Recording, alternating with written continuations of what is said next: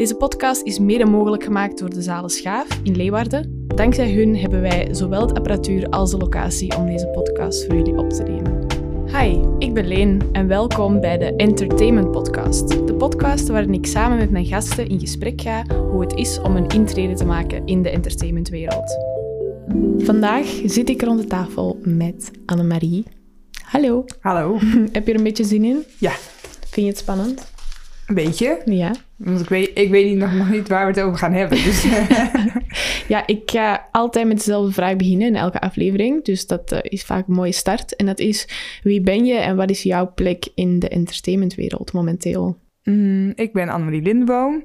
Ik heb mijn eigen bedrijf sinds 2013, letterlijk verleiding. Ooit begonnen als uh, tekst- en online marketingbedrijf, maar inmiddels uitgegroeid tot uh, sociaal-cultureel ondernemer. Uh, mijn plek is dus ook meer culturele producties, maar dan met een sociaal tintje. Dus altijd een, uh, iets terugdoen voor de maatschappij. Is die switch tussen uh, meer gewoon standaard marketing uh, naar echt iets terugdoen en een beetje maatschappelijker meer onderlegging, is dat iets gebeurd dat zomaar gebeurd is? Of heb je echt bewust die switch gemaakt tussen die twee dingen? Nee, ik heb echt afgelopen jaar bewust die switch gemaakt. Uh, heb echt uh, zeven, zeven en half jaar uh, in best wel commerciële hoek gezeten. maar ik merkte dat ik daar echt niet heel gelukkig van werd. Deed ook steeds meer opdrachten, juist in de cultuursector, waar ik veel gelukkiger van werd. Alleen dat verdiende gewoon niet zo heel veel. Dus deed ik heel veel commerciële opdrachten daarnaast. maar uh, afgelopen jaar ben ik daar volledig op vastgelopen. Dat ik dacht, oké, okay, dit wil ik echt niet meer. Maar wat wil ik dan wel? En toen ben ik heel erg gaan graven. Nou, wat zijn nou de dingen waar ik super blij van word? En dan wil ik gewoon daar mijn geld mee verdienen. Dus ik heb echt nou, sinds juni bedacht... oké, okay, geen commerciële dingen meer. Alleen nog maar uh, als het iets bijdraagt ja. aan de maatschappij. En wat zijn dan die dingen waar je ontdekte van... daar word ik echt heel blij van? Uh, nou, ik ben even gaan graven naar alle dingen die ik gedaan heb afgelopen zeven jaar. Toen kwam er toch wel voornamelijk, uh, bijvoorbeeld in mijn tijd bij Succes wat mocht ik heel veel mensen gewoon interviewen met een goed excuus. Uh, want ik was eigenlijk gewoon heel nieuwsgierig naar mensen. En met Succes wat had ik een goed excuus om, om die vragen te stellen. en dat was eigenlijk bij de Leeuwarden Courant ook zo. Toen ik voor hun, ik heb een jaar voor hun gevlogd. Uh, was dezelfde, eigenlijk hetzelfde idee. Een goed excuus hebben om alle vragen te stellen die je eigenlijk al wilde stellen. En um, dat, dat was wel een soort leidraad voor mij van oké, okay, daar werd ik het meest blij van. Dat soort dingen. Dagelijks ben je daar nu ook mee aan de slag en het is gelukt om daar een soort ja. van uh, dagelijks kostwinner in te vinden, zeg maar. Nou, nog niet. Nee. Oké. Okay. Ja, dat, dat is een lang proces. Uh, ja, dat is nog in proces. Dus dat is heel spannend op dit moment. Ja, want je kiest wel voor uh, om alle zekerheden die je hebt. Want ik heb best nog wel veel mensen die mij vragen of ik hè, commercieel gewoon marketingcommunicatie wil gaan doen. Uh, en die zeg ik nu allemaal nee op. En dat is best wel een risico. Want ja, hoe ga ik straks mijn inkomsten verdienen? Alleen, ik ben wel van overtuigd dat zolang ik die keuze maak van nee, ik ga alleen nog maar daarvoor dat ik er sneller kom dan wanneer ik toch nog half-half een beetje, dan blijf ik een beetje hangen en dan wordt het nog vaag. Nou, dan ga je, als je ergens voor gaat, dan moet je er ook voor 100% voor gaan, vind ik. Ja, dus het is nog heel spannend. Ik weet nog niet of ik, uh, of ik daar mijn geld mee kan verdienen. Het is vooral je eigen werk creëren. Ja, en het is ook wel gewoon inderdaad dapper om een soort van die stap te maken tussen zekerheid naar minder zekerheid, maar wel gewoon echt ja. doen wat dat je wilt. Ik denk dat er wel meer mensen zijn die dat willen doen dan dat ze het effectief zouden doen, zeg maar. Ja, ja. Maar je hebt die stap wel echt van een op de andere dag gemaakt? Of heb je echt gewoon daar echt een heel lang proces van twijfel en zo aan vooraf gegaan? Ja, daar hebben we anderhalf jaar mee bezig geweest het proces. Ja, ik ben, uh, want ik doe ook een opleiding nog, communicatie, multimedia en design. En daar uh, zat ik vorig jaar in het derde jaar afgelopen jaar. Uh, het jaar daarvoor had ik al een keer de Mijne Ondernemen gedaan. En uh, normaal gesproken doe je de Mijne Ondernemen omdat je denkt... hé, hey, ik wil een bedrijf starten en ik weet dat nog niet, hoe en wat. Nou ja, ik had natuurlijk al heel lang mijn bedrijf. Uh, maar ik had een soort midlife crisis in mijn bedrijf. Dus ik dacht, ik, en ik had altijd van mensen. Hè, ik was ooit gestart met mijn bedrijf als tekst- en online marketingbedrijf, maar ik deed echt superveel. Allemaal uh, uh, evenementen, projectleiding, poëzie, van alles door elkaar, hosting. Het, het, nou ja, het, was best wel veel. En ik kreeg heel vaak van mensen de vraag: Hey Annemarie, wat doe jij nou precies? En dan kon ik nooit in één zin antwoord geven. Terwijl uh, dan moest ik, kwam ongeveer tien zinnen aan verhaal. Nou, ik doe dit, dat, maar ik doe ook een beetje dit en een beetje dat. En dan had iedereen altijd zoiets van... Ah ja, oké. Okay.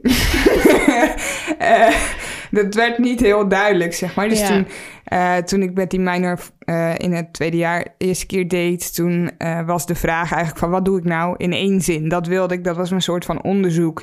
En mijn bedrijf heet Letterlijke Verleiding, omdat het een tekstbedrijf was. En die zoektocht noemde ik verloren in woorden, want dat was wel heel grappig... want je bent een tekstschrijver ja. die zelf niet weet wat hij doet, zeg maar. ja. ja. En met dat ik dat proces inging, kwam ik er ook achter vorig jaar dat ik eigenlijk niet op mijn plek zat. En toen werd ik ook nog heel erg onzeker over of ik eigenlijk wel de juiste keuze had gemaakt. En waar ik met mijn bedrijf mee aan het bouwen was. En toen klapte juni vorig jaar alles in elkaar. Toen ben ik in een burn-out gekomen. Dus uh, uh, dat heb ik, nou, ben juni dit jaar weer uh, goedgekeurd voor werk. dus dat proces heeft me anderhalf jaar gekost. Uh, en uh, ben dus met school ook een half jaar ertussenuit geweest. Maar het tweede half jaar heb ik dan weer de mijn ondernemer gedaan en ben ik verder gegaan uh, met die zoektocht. en daar is dus eigenlijk nou ja, dit nu net uitgekomen van, nou ja, ik wil niet meer in dat commerciële, want daar loop ik dus compleet op vast. maar de keuze daarin is dus wel, oké, ik moet dus heel veel dingen afzeggen die ik nu doe om die focus te houden. En ik weet nog niet of ik daar geld mee ga verdienen. Dus dat uh, cultuur is wel een hele moeilijke hoek om geld te verdienen. Uh, zeker in deze tijd. Ja, dus, absoluut. Ja. Ik, ik, dacht ook echt van oké, okay, superleuk dat ik nu afstudeer. Maar inderdaad, ik, commerciële bedrijven hebben altijd wel mensen mm. nodig. Maar ik zie mezelf ook niet ja, marketing vind ik sowieso best wel een gevaarlijke hoek, want dat is inderdaad heel commercieel en verkopen en een beetje ja, letterlijk misleiden van de mensen vaak. Um, dat zit ook echt totaal niet in mij, dus dan denk ik, ja, dat zijn dingen die ik voor mezelf al afschrap. Um, dus ik vind inderdaad allemaal kleinere producties en projectjes en zo een stuk leuker. Ja. Maar dan is dit echt geen goede tijd om werk te zoeken. Dus ik heb het al een soort van losgelaten. Dat ik dacht van oké, we zien het wel. Ja. Maar het is inderdaad niet, niet gemakkelijk daarvoor. Nee. Ik moet wel zeggen, in het begin was ik er heel negatief over. Dat ik dacht, nou, ik ben blij dat ik nog in de ziektewet zit. Want als ik nu, als ik nu uh, aan het werk was geweest, had ik wel een probleem geweest.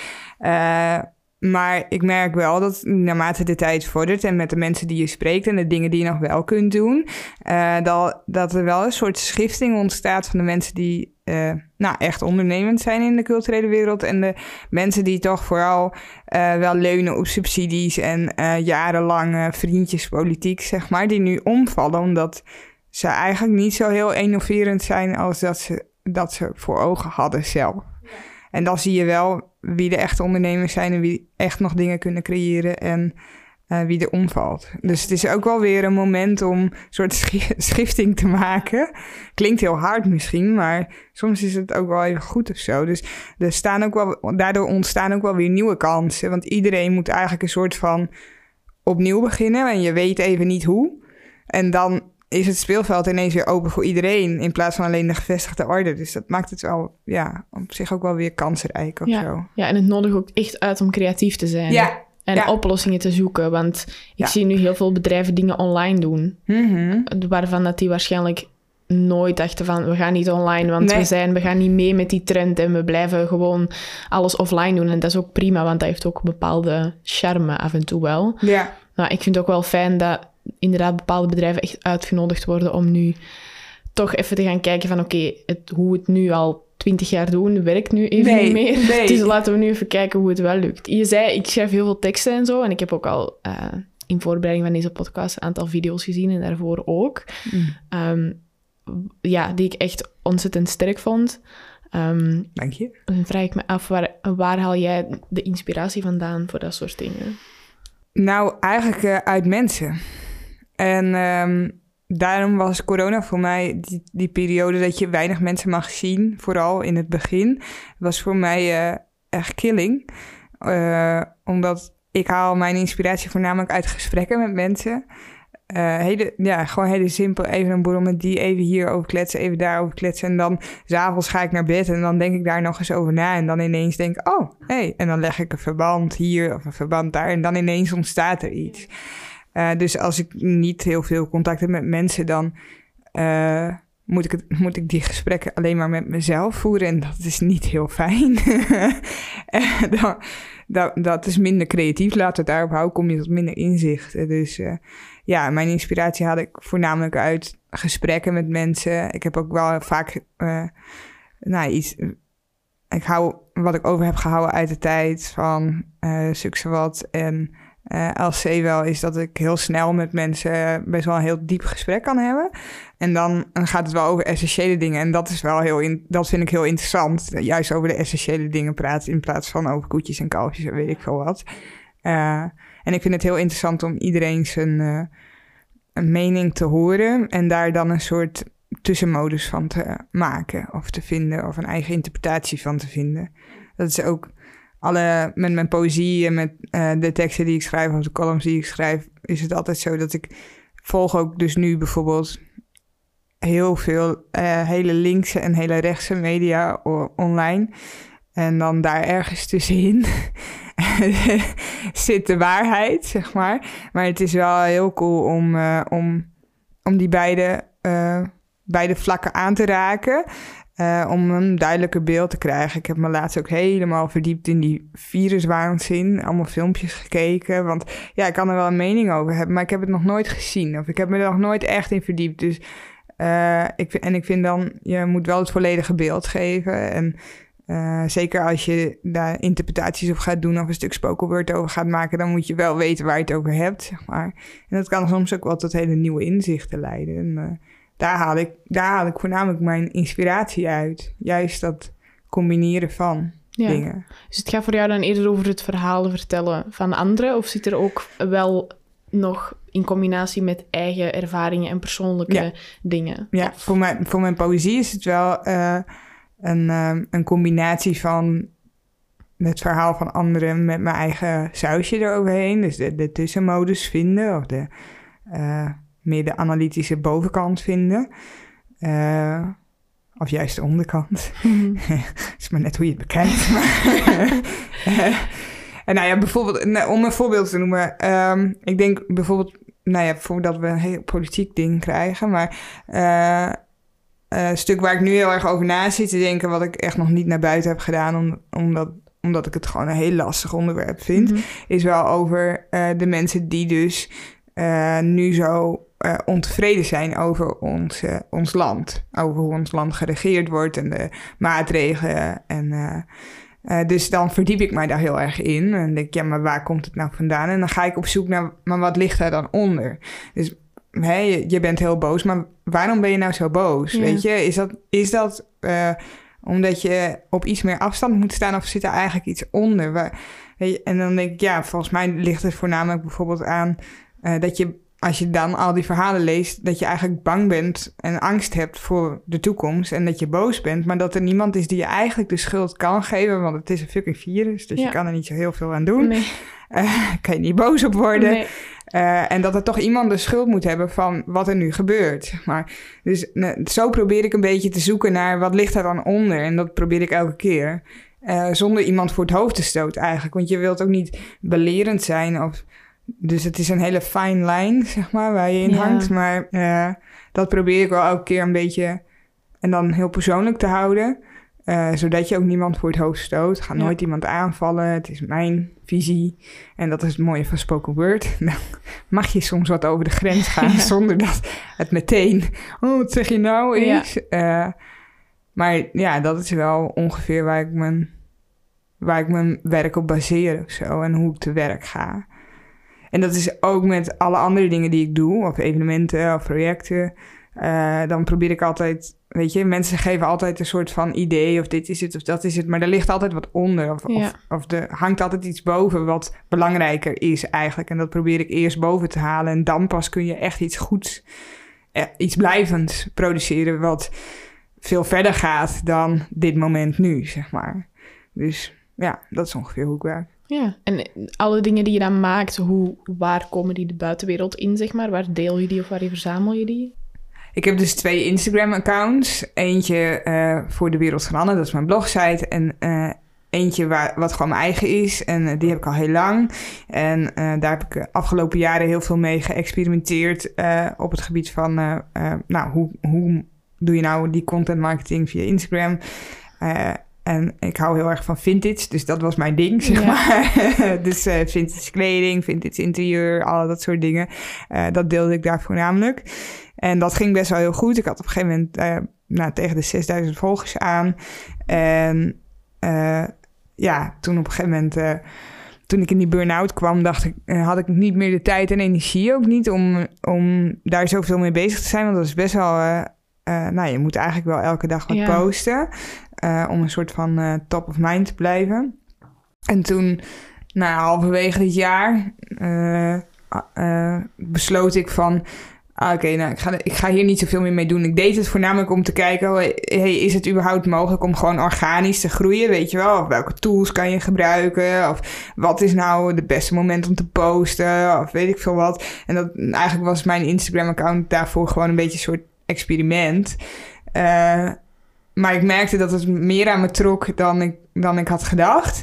Uh, en ik ben toen best wel veel volgers kwijtgeraakt. Want ik zit nu nou, tegen de 5000 aan. Dus ik wel 1000 kwijtgeraakt. Uh, maar dat vind ik eigenlijk ook niet meer zo erg. Want ja, nou ja, nu denk ik, nou dan niet. Want dan pas je niet bij mij, zeg maar. Ja. alleen in het begin vond ik dat best wel moeilijk. Want ik had er wel hard voor gewerkt. En uh, vond het eigenlijk ook wel zonde om dat momentum soort van los te laten. Maar ik merkte gewoon wel, uh, nou ja, dat je, je moet echt wel heel veel moeite doen uh, om een soort van top of mind te blijven. En dat vind ik bij Instagram wel moeilijk, want uh, laatste tijd ben ik natuurlijk heel veel achter schermen ook bezig geweest om nou ja, voor mezelf te bepalen waar ik eigenlijk naartoe wil. En dat deel je niet de hele tijd, ook niet, want je hebt eigenlijk niet zo heel veel te vertellen, want je weet nog niet waar je heen gaat, zeg maar. En dan dan is het wel wat lastig ook om, uh, om dan wel een soort van Instagram bij te blijven of zo. Dus ik merk wel dat ik het wel nou, soms wat ingewikkeld vind met Instagram om echt een soort van top of mind te blijven. Maar het heeft wel op dit moment mijn voorkeur in plaats van Facebook of zo. Ja. En ik merk dat ik ook wel veel meer op LinkedIn zit tegenwoordig. Dat daar ook wel wat meer gebeurt. Zeg ja, klopt. Mensen gaan het wel meer gebruiken inderdaad. Ja. En het is niet dat je dan op Instagram mensen echt soort van achter de schermen meeneemt in die zoektocht naar wat wil ik? Of heb je dan, gebruik je dat echt pas als je letterlijk weet wat er gaat gebeuren en het er dan nou, op plaatst? Ik heb wel, uh, nou dan, dan heb ik dat weer, dat heb ik dan weer voornamelijk via de wereld van Anne gedaan, mhm. omdat dat een iets kleinere crowd is. Uh, daar, nou, en ze hebben nu die close friends functie erin. Die hadden ze toen nog niet. Dus ja. dat is vrij recent, zeg maar. Maar um, uh, ik heb wel uh, in dat proces wel veel gedeeld hoor. Uh, alleen dat, dat deelde ik dan niet voor 6000 mensen die over de hele wereld zitten. Waarvan ik dacht, ja, maar je weet helemaal niet waar dit over gaat. Want je weet helemaal niet wat voor werk ik doe. Of welke productie in Leeuwarden. Dat maakt je niet zoveel uit. Het gaat jou om vintage stijl, kleding, weet ik veel wat. En op de wereld van Anne ging dat natuurlijk wel meer. Want die mensen die volgen mij echt vanwege uh, de vlogs op LC of wat. Of uh, dat soort dingen. En alle blogs en vlogs die ik schreef. Dus dat was wel meer... Da daar zat wel dan meer mijn doelgroep. Dus daar heb ik mhm. wel veel meer gedeeld over die zoektocht. Dat was op zich wel heel leuk. Ik heb voornamelijk in de stories gedeeld. maar ik merk bijvoorbeeld wel dat als ik hetzelfde, diezelfde soort content op LinkedIn deel, dat daar af en toe meer reactie op komt. Okay. Ja. En hoe betere reacties of andere reacties? Andere reacties, ja. Hoezo dan? Nou, je merkt ook wel, wat wel weer uh, heel vervelend is, is dat je allemaal mensen krijgt die uh, ook zoekende zijn. En die dan jouw post voorbij zien komen omdat iemand anders daarop heeft gereageerd. En dan met jou daarover willen sparren. Terwijl je denkt, ja, maar ik weet zelf niet eens waar ik ben, oh, zeg maar. Ja. Maar um, ja, anders. Weet je, op Instagram is het vooral oh, wat goed en wat leuk en wat interessant. Wat ben je goed bezig. En op LinkedIn is het wel meer zakelijk gezien. Dus uh, meer uh, in je ontwikkeling of mensen die tips geven of dat soort dingen. Dat, uh, dat gebeurt daar wel meer. Ja, dus het is niet dat je, als je dan soort dingen deelt dan zijn er inderdaad mensen die daar die denken van oh, dit heb ik ook. Ja. Wat ik persoonlijk ook heel veel heb. Mhm. Als ik, dat ga je ook wel een beetje opzoeken af en toe. Want Ja. dan wil je wel echt getoond krijgen van... Oké, ik ben hier niet alleen in, bijvoorbeeld. Ja. Want daar heb ik op Instagram ook heel veel. En het grappige is, ik ben er ook de laatste jaren veel meer mee bezig geweest. En zeker nu dat ik zo in een zoektocht ben naar wat ik wil, merk ik dat Instagram echt heel veel invloed heeft. Positief, maar ook negatief. Ja. Ehm, maar bij mij was het een soort van switch geweest tussen... ik ga nu alleen maar mensen volgen die me echt inspireren. Hmm. Wat de eerste maanden super leuk is. Maar ook best wel toxic kan zijn. Ja. Ehm, ja, omdat je dan continu bezig bent met ik wil dit en ik wil dat, maar ik heb het nog niet. Ja. En dan vind ik het wel heel fijn als mensen gewoon even tonen van hey, ik ben ook even aan het struggelen nu. Of Ja. ik ben ook nu dit aan het leren en ik weet het ook even allemaal niet. En dan denk ik van oké, je hebt zoveel volgers, je bent dit en dit, dit allemaal aan het doen. Maar eigenlijk in essentie heb jij ook af en toe wel dezelfde gedachten als ik heb Ja. overdag. Ja. Eh, ook al heb ik dat nog niet, zeg maar. Ja. Want ik merk ook bijvoorbeeld heel snel dat als ik nu dit per se niet, maar ik heb ook ehm, een aantal maanden geleden begonnen met video's maken op Instagram. Ja. Ehm, omdat ik merkte dat ik bijvoorbeeld in de avond een video had gezien of iets waarop ik dan heel hard over ging nadenken en mijn gedachten ging neerschrijven. Schrijven ging dan niet snel genoeg, dus dan ben ik begonnen met video's op te nemen voor mezelf. En dan waren er momenten waarop ik dacht, wacht, dit is eigenlijk echt wel interessant om gewoon te kunnen delen. Ehm, maar waar ik dan heel snel voor struikel, is dat ik denk... oh, als ik dit nu post, dan gaan mensen denken... Oh, hier heb je weer zo iemand die influencer wil worden. En Oh, ja. ehm, dingen over angst wil delen, bijvoorbeeld. Omdat dat is een heel groot deel van mijn leven. En ik heb daar gewoon best wel veel ervaring in. Dus dan zijn er ook gewoon dingen waarop ik denk van... Wow, dit werkt zo goed voor mij. Dit wil ik Mm. gewoon delen. Zeker als ik dan met andere mensen erover gesproken heb. En die ook zoiets hebben van... Ja, dan denk ik, ja, dan post ik dat. En dan komen er... Er is eigenlijk nooit slechte reactie op. Maar er is toch altijd zo'n stemmetje in mij dat zegt van...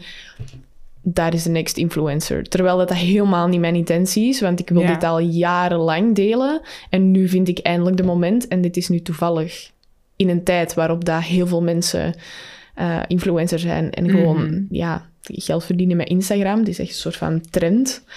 Ehm, ja, en dan merk ik wel dat ik denk van... Oh, ik wil dit niet doen, want ik heb schrik dat mensen mij een soort van in hetzelfde hokje gaan duwen Hmm. in het oppervlakkige hokje, zeg maar.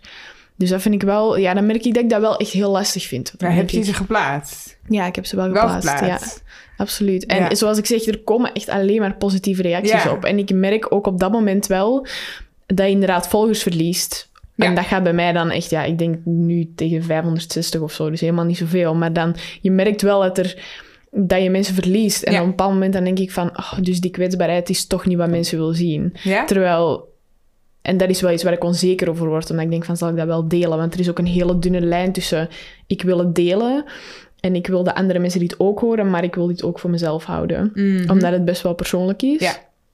Ehm, en als je dat dan toch doet en er komen alleen maar positieve reacties op, dan denk ik nice. Ja.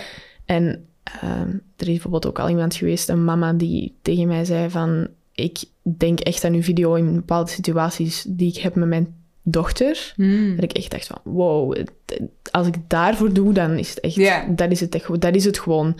Maar dan merk je inderdaad wel dat je dan een aantal mensen hebt tussen van, dit hoef ik niet te zien. Ja. En dat is wel een moment waarop je denkt, oh, ook al geeft je niet zo heel veel om dat cijfer, dus het gaat mij niet om dat cijfer, maar het gaat me wel om het feit dat ik, dat ik denk van, ja, het wordt niet door iedereen onthaald. Nee, Wat, zo, wat absoluut niet hoeft, hè, want je kunt nooit iets maken dat voor iedereen fijn is. precies. Maar ehm, ja, het is, wel, het is wel een dingetje of zo. Maar Ja. vooral hetgeen van... Hier hebben we weer een influencer die denkt Mm. dat ze tips heeft over angst. En eh, je wordt er gewoon echt soort van met dood gebombardeerd de laatste maanden slash jaren. Ehm, Ja. Dat je je best wel een soort van de zoveelste voelt als je daar iets over gaat delen, Ja. vind ik. Ja, ik moet zeggen dat ik heb daar... Ik herken dat wel, wat je zegt. Ook wel over welke grens zit er tussen wat je wel en niet deelt. Eh, bij, mij, bij mij was het eigenlijk andersom. Als in, toen social media net een beetje opkwam... En fe- ik, ik denk dat het 2011 was of zo dat ik Facebook zat. Dus ik was best laat, hoor. Of 2012 of zo. Maar in ieder geval... eh, toen kwam ik net uit de relatie vandaan en toen was ik eigenlijk best wel alleen. En toen deelde ik heel veel dingen over waar ik uh, tegenaan liep in blogs en dat soort dingen. Dat heeft me uiteindelijk trouwens mijn uh, columnist zijn bij Succes wat opgeleverd, dat dan weer wel. Maar um, dat schrok toen heel veel mensen af, terwijl ik heel erg open was over, echt heel erg open was over waar ik tegenaan liep. En nou, vonden mensen heel aandachttrekkerig of zo. dus toen heb ik op een gegeven moment heb ik ervoor gekozen om daar minder van te delen. Uh, merkte ook dat ik daardoor heel veel mensen kwijtraakte. En zeker in Leeuwarden is het dan maar een kleine wereld, zeker in de kunst en cultuur. Um, en dat je heel erg inderdaad als een soort van aandachts. Uh, uh, aandachtshoer of zo bestempeld wordt. Terwijl dat juist niet het idee was. Bij mij was het echt het idee van, nou, volgens mij ben ik niet de enige die dit heeft. En ik wil het hier gewoon over hebben of zo.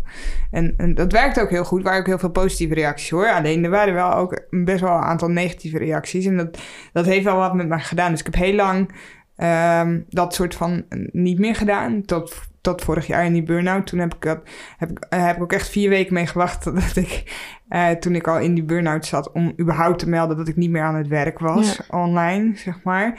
Uh, dat, dat was voor mij echt wel een stap. Om überhaupt dat kwetsbare weer eens een keer te laten zien. Want dat deed ik heel lang niet meer. Behalve in mijn poëzie, want dan kan je een soort van verschuilen achter, zeg maar.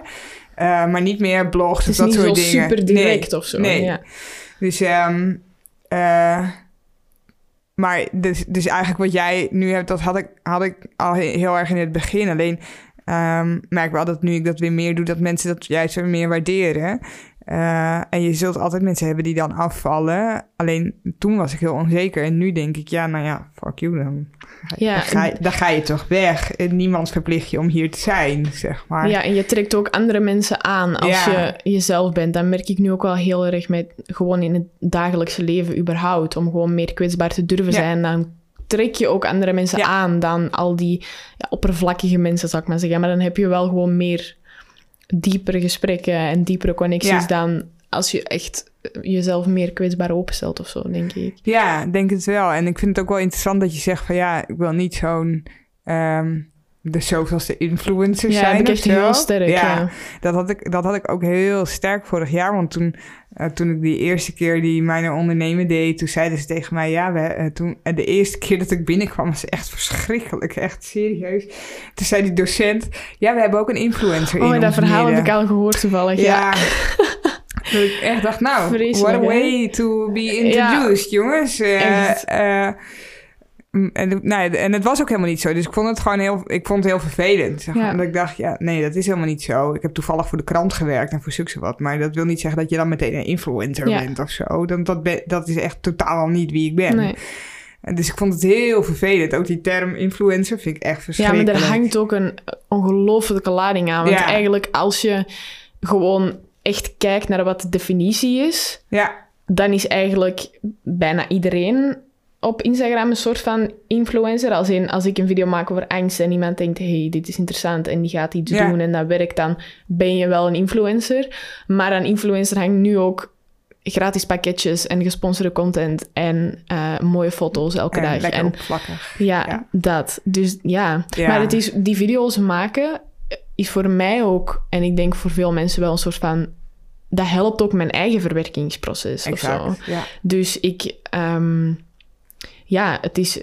Die veel video's maak ik ook gewoon voor mezelf. En dat klinkt mm. super lullig, maar um, dat is ook wel zo. En ik zeg ook altijd in de video's van alle dingen die ik nu ga zeggen, dat zijn dingen die ik elke dag nog moet leren toepassen, waarvan ik 9 van de 10 vergeet om het effectief te doen. Ja. Dus ik doe het helemaal niet perfect of zo. Nee. Want dat is ook iets waar ik echt doodmoe van word. Is soort van die video's van die ochtendroutines of zo. En dan vroeger was het nog echt.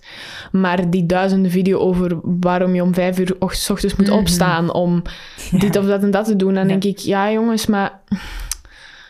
Ja. ja. ik word er een beetje moe van, want dan denk ik, hoe vaak sta je nu echt om vijf uur op elke dag? En er zijn heus wel mensen die dat, dat doen, maar op een bepaald moment wordt het echt wel te veel. En dan word je soort van met dood geklopt of zo. Klopt. Ja, en ik, ik merkte ook gewoon dat ik zou zelf ook niet in zo'n uh, influencerrol willen zitten. Dat vind ik heel vervelend of zo. Dus dat zou ik ook zelf niet willen. Maar vind je daar dan zo vervelend aan? Nou, omdat dat dat oppervlaktige karakter heeft. En uh, gek genoeg waren er dus wel heel veel mensen die vonden dat ik een uh, influencer was. Wat ik echt heel erg hard heb geprobeerd te ontkennen, zeg maar. Maar toen gaandeweg dat proces, toen ben ik daar wel meer over na gaan denken van oké, maar uh, als er zoveel mensen in mijn omgeving zijn die zeggen dat ik daar, daar wel degelijk uh, uh, best een invloed heb, misschien moet ik daar dan over na gaan denken. Want als ik dat daar dan wel, als ik zoveel invloed heb, wat doe ik daar dan eigenlijk mee? Want nu doe ik daar, ga ik daar niet op in, want ik, nee, ik ben dat niet, dus ik doe dat niet.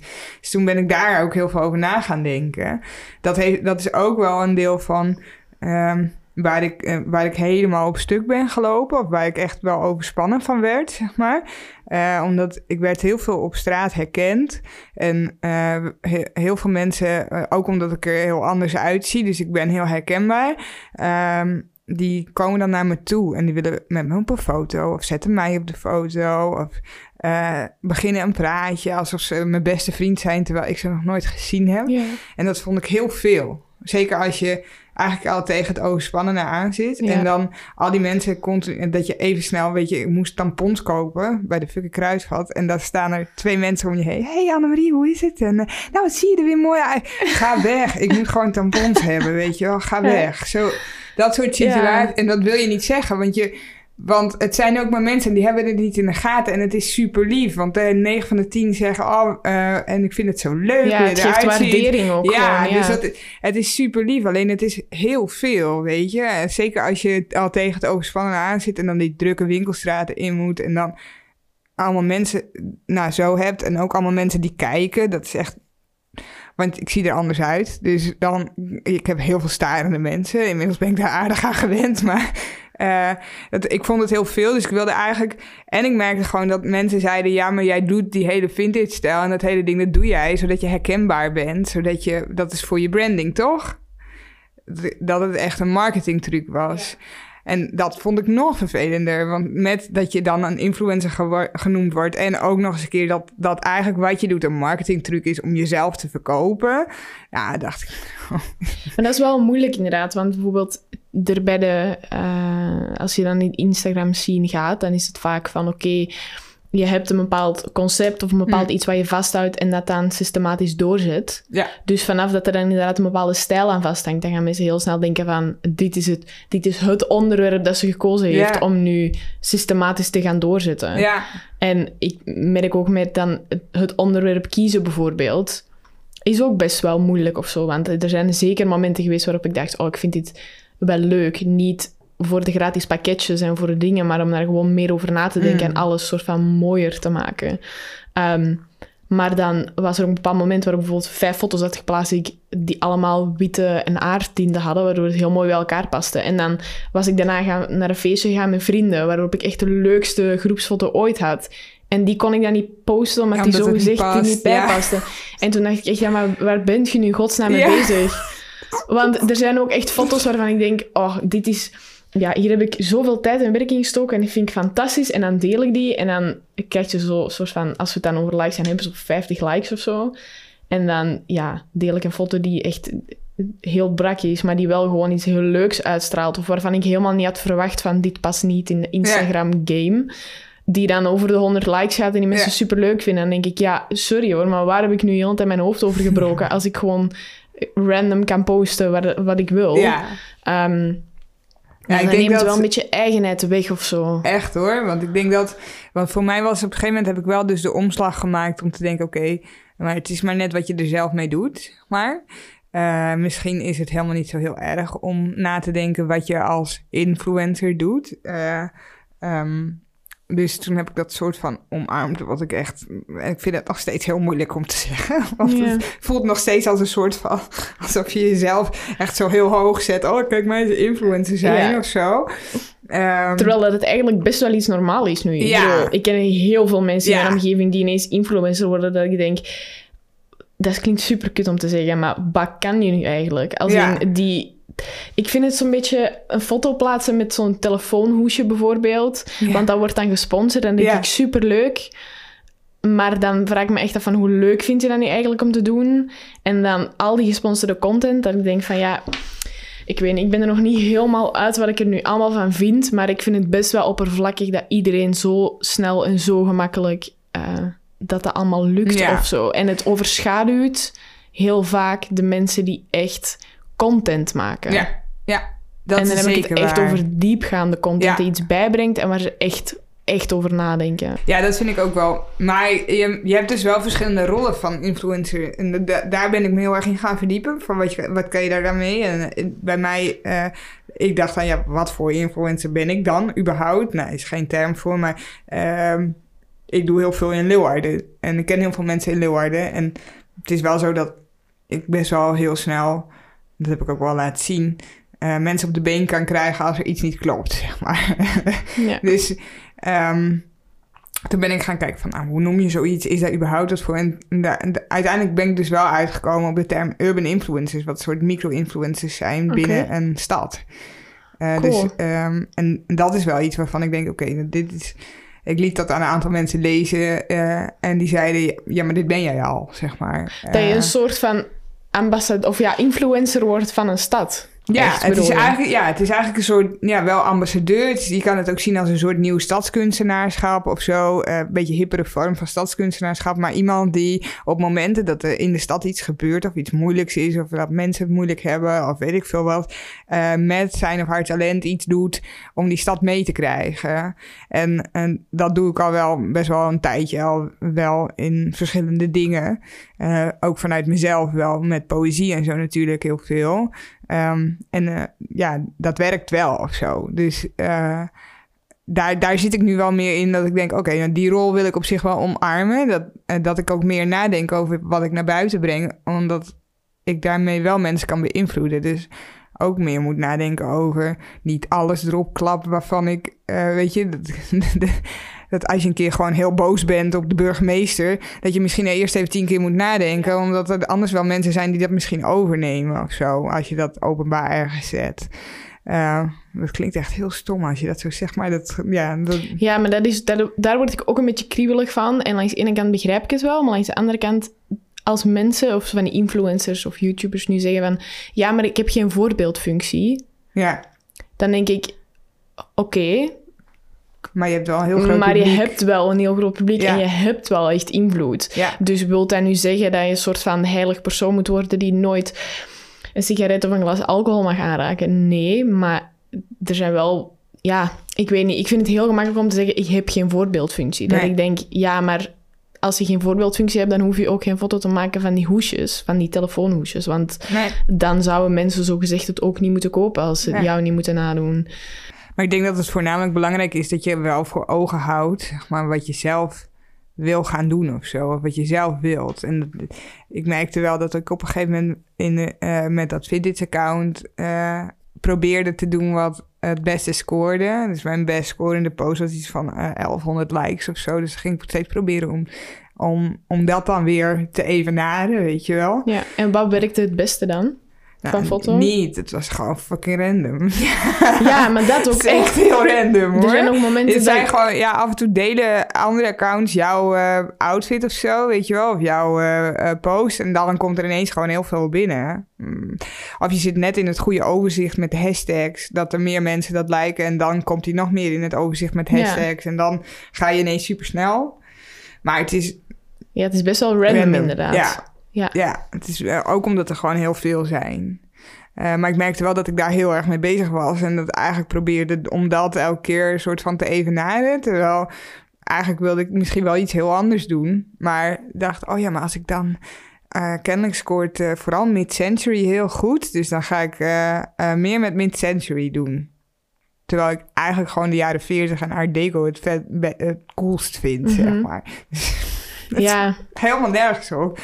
Dus, eh, dus dat heb ik ook heel erg lekker laten varen nu. Maar eh, ja, het heeft wel invloed op, op, ehm, op, wat je deelt of hoe je jezelf manifesteert. Ook als, als persoon of eh, in mijn geval, ik ben mijn bedrijf. Dus als mensen mij opzoeken op social, dat is ook wie ik ben als bedrijf, zeg maar. Dus dat, is, dat is dan wel uh, belangrijk, dat je daar wel uitstraalt wie je eigenlijk bent. En dat deed ik toen destijds niet altijd met mijn content. Dus ik heb ook heel veel daarvan verwijderd, omdat ik dacht, nou, het is niet meer... niet meer. nee. Ja.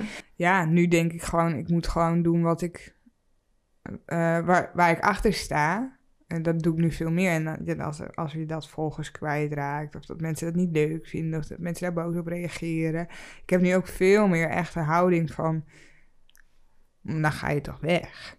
En dat had ik eerder niet, Ja. zeg maar. En dat heb ik ook, ook met opdrachten, ook met werk, zeg maar, van...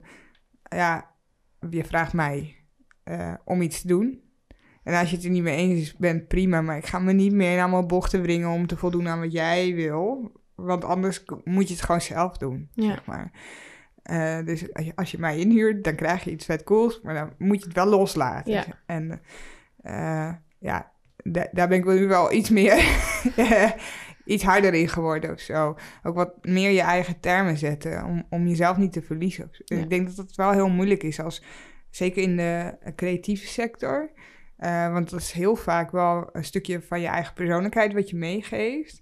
Uh, hè, veel meer dan uh, wanneer je boekhouder bent. Want dan doe je het gewoon volgens de regels. En Ja. dit zijn de regels en die heb je geleerd en daar doe je dit binnen. Ja. Maar in de creatieve sector, heel vaak zit daar een stukje van jezelf in. Van je eigen beleving, je eigen referentiekader, je eigen uh, ideeën. En uh, als je dat weggeeft en iemand zegt dat het niet goed is, dan is dat niet alleen maar dat je werk niet goed is, maar dan is dat een stukje een soort van ook. persoonlijk. Van je Ja. hebt iets niet goed gedaan, zeg maar. Dus het is heel moeilijk om vast te houden aan wie jij bent of wat jij doet. En natuurlijk moet je altijd openstaan voor kritiek en altijd kritisch naar jezelf kijken. Maar er zijn ook momenten waarop je gewoon moet bedenken. Maar dan past het niet. Of dan zijn wij niet een goede match. Of dan moet ik dat nu loslaten. Uh, en, en dan is dat zo. Ja. ja, want inderdaad, het is niet dat je alleen je werkwijze gaat aanpassen, maar je gaat automatisch, als je je werkwijze of, of uiting gaat aanpassen, ga je automatisch ook iets aan jezelf aanpassen. Ja. Want dat zit erin inderdaad. Ja. Maar die, die trend van meer kijken naar wat werk, is dat ook iets wat dan op dat moment in je poëzie en zo terugkwam? Of was dat echt nog wel iets waar je dacht van, hier doe ik echt nog steeds wat ik het meest leuk vind? Ja, mijn poëzie heb ik nooit uh, uh, commercieel ook ingezet. Oh ja, Nee, werd er wel voor betaald, maar dat was achteraf, zeg maar, of uh, werd gevraagd. Maar het was nooit van uh, dat ik echt dacht, ik wil hier geld mee verdienen. Het was Ja. echt hobby. Maar met Instagram wel dan? Uh, Omdat je zei, maar ja, met die sponsoring deed ik ook niet zo heel veel mee. Nee, nee. Ik, nou, Instagram was voor mij wel echt het speelveld voor mijn commerciële klanten. Dus ik, daarmee probeerde ik uit wat ik later ook weer kon toepassen binnen de uh, commerciële klanten. Ja. Dus dat was voor mij wel veel meer zakelijk. Ja, met veel meer zakelijk uh, idee. Ja. En als je dat dan wil, wil testen, dan moet je het ook wel goed volhouden, zeg maar. Dus dan moet je echt heel ja, veel... klopt, inderdaad. Je kan niet zo even kijken van, ik ga even kijken hoe dit, hoe dit goed werkt. Dan, Ja. dat zeker met Instagram. Je Ja. moet het echt wel even kunnen volhouden, ja. Ja. Ja, dus dat, dat, was wel, dat was wel echt wat meer zakelijk, ja. Ja, Maar het voelt wel veel fijner om dat nu los te kunnen laten, denk ik. Echt veel fijner, ja. Ik merk nog wel hoor, dat ik af en toe denk... Oh, wat jammer, deze post krijg maar... Ik wil... Het is toevallig... Vorige week of zo had ik uh, uh, planten gedeeld op kantoor. Nou, dat is iets wat ik normaal echt niet op dat Vintage-account zou delen. Maar ik vond, vind dat een mooi hoekje en ik Ja. had daar foto's van gemaakt. Maar ja, dat krijgt dan 40 likes of zo. Dat ik denk, 40 likes? Hallo? Wat is deze? Weet je wel? Ho hoezo krijgt ik maar 40 likes? Het zijn super mooie foto's. Ik heb mijn best erop gedaan. En het zijn leuke plantjes. Ja, het zijn mooie plantjes, mooie kleuren. Wat is dit, jongens? Maar dan, ja, uh, uh, en dat ik dan toch wel even uh, nog een soort van teleurgesteld ben. Dat ik niet over de 100 aantik daarbij. Terwijl ik normaal eigenlijk altijd over de 100 wel aantik nog. Nee, het slaat helemaal nergens op. Want Ja, inderdaad. Ik probeer ook... Ik heb nu zo'n beetje een mindset van... Als ik naar mijn Instagram-profiel kijk... dan wil ik gewoon echt overspoeld worden door warmte en dingen Ja. waar ik gelukkig van word. Ja. En elke foto moet iets vertellen over mij. Dus er zijn... Ja, de- dat is wel grappig over die plantjes, want ik heb ook onlangs een soort van foto gedeeld als ik... Ik lag op bed en ik heb zo'n hoge ramen nu en ik zag de zon viel zo mooi binnen. En dat zijn echt momenten waarop ik ja, die momenten in de dag pak ik echt, want Ja. ik vind het fantastisch. Ja. En dan zag ik zo de bomen en de zon en dan trok ik daar een foto van. En dan, ja, ik, dat overspoelt mij gewoon echt met rust en Ja. gelukzaligheid. En dan dacht ik, ja, ik wil deze gewoon delen, want dat zijn dingen die mij al blij maken. Die zijn dan mega random, naast een foto waarop je een soort van half geposeerd outfit toont. Ehm, waar ik dan ook nog eens qua poseren echt achteraf blijkt dat ik denk, wow, dit is echt... een- Hoe dan? Ik zie echt mensen van die foto's maken dat ik denk, allemaal superleuk. Maar als ik het dan doe, dan heb ik een soort van lange spaghettibenen armen hangen, waar ik geen idee van heb waar ik mee moet blijven ook gewoon. Dat is echt... Maar ja, zo, het is dan denk ik... Daar word ik gewoon gelukkig van als ik dan naar mijn Instagram kijk. Dat Ja. ik mijn vrienden zie. Ik zie het raam waar ik super gelukkig van word Ja. als de zon binnen schijnt. In plaats van dat ik dat niet zou posten omdat het er dan niet bij past. Of Ja, zo. precies. Maar ik denk zeker in deze tijd dat, dat de term influencer ook twee kanten op gaat tegenwoordig. Dus dat je niet alleen maar, je bent niet alleen maar eh, een eh, influencer naar iemand toe, maar je wordt ook heel erg beïnvloe- eh, beïnfluenced of beïnvloed door, je, door wat je publiek van je verwacht. Zeg maar steeds meer. Of wat de mensen om je heen van je verwachten. En volgens mij denk mede daarom zijn we allemaal wel een beetje zoekende naar wat, wat dan moet of hoe we, hoe we ons moeten gedragen of zo. En daar- daarin ben je kwijt wie je eigenlijk zelf bent. Dus is het gewoon, denk ik, zeker nu, het meest belangrijke dat je gewoon je eigen eh, ding blijft doen. Want zo zijn de meeste influencers uiteindelijk ook groot geworden. De echte, hè, de originele, zeg maar. Eh, door eh, juist iets te doen wat je, wat, wa- waarvan mensen misschien denken... oh, dit is een beetje gek of dit is juist heel inspirerend... en dit is wat niet iedereen doet. Eh, en dat kan je alleen doen als je je niks aantrekt van wat iedereen verwacht. Maar gewoon lekker je eigen ding blijft doen. Ja, ja en het, onlangs las ik ook een, ehm, of zag ik ook een video, zo ongeveer een jaar geleden, denk ik, waarin dat iemand zei van ja, denk eens na over wat, waar was je goed in als kind en wat vond je leuk Mm. als kind zonder dat er al die beïnvloeding was. Precies. En toen dacht ik echt, wow, dit is heel krachtig. Want Ja. ik merk dat op Instagram dat ik van alles zie. En nu stel ik me echt bewust de vraag van, oké, ik zeg tegen mezelf dat ik dit allemaal wil. Ik wil dat mijn kamer zo uitziet, ik wil dat mijn kleding er zo uitziet, ik wil dat mijn carrière zo uitziet. Maar wil ik dit echt? Of wil ik dit omdat ik dat continu voorbij zie komen en daarom tegen mezelf zeg dat ik dat wil? Ja, En dat is echt een heel krachtige, merk ik. ja, Dus ik denk, als er dan iets is wat we met deze podcast soort van willen meegeven, zeker ook met invloed op eh, een intrede maken in de entertainmentwereld, want er zijn Mm. verschillende mogelijke manieren en je krijgt van alles wel iets te zien op sociale media, dat ik me wel inderdaad echt ga afvragen van ja, ik kan het wel allemaal heel mooi vinden, die Instagram-foto's en die kleding dat die allemaal krijgen en zo. Maar als ik mij dan even in de situatie zet dat ik overladen word met pakketjes met kleding die ik continu moet fotograferen en dus echt momenteel nog niet eens weet hoe ik moet poseren, dan denk ik, ja, vind je dit echt leuk, de, het totale pakket? Of Ja. vind je dit gewoon leuk omdat het superleuk lijkt, maar je eigenlijk als kind daar niet per se over gedroomd had of Nee. zo? Terwijl dat ik als kind zoiets had van, ik vind verhalen vertellen heel leuk en in gesprek gaan met mensen heel leuk en dan is dit het bijvoorbeeld wel. Ja, Maar dat is dan bijvoorbeeld niet wat ik per se op Instagram voorbij zie komen. Dus ik denk dat dat wel een heel mooie vraag is om aan jezelf te stellen elke keer als je denkt van... Ik wil dit, ik ga dit opslaan, want ik ja, ga hier naar streven. Van, Ja. Is dat echt iets of is dat gewoon... Ja, omdat je het continu ziet voorbij komen. ja, precies. Ja, Dus dat eh, is wel een mooie conclusie van deze Ja. aflevering, denk ik. ja. Ehm, ja, ik wil je super hard bedanken om, eh, om hier met mij rond tafel te zitten. Ik Graag hoop dat je het een beetje leuk en gezellig vond. ja viel best mee. Ja. Ja, gelukkig. Ja.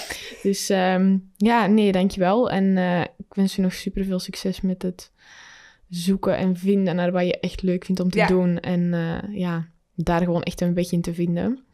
En eh, dan wil ik ook iedereen die gekeken heeft of geluisterd heeft bedanken. En eh, je uitnodigen om de volgende aflevering te kijken. Want die wordt sowieso ongetwijfeld ook heel interessant. En ehm, ja, dan zie ik jullie volgende keer. Doei! Doei.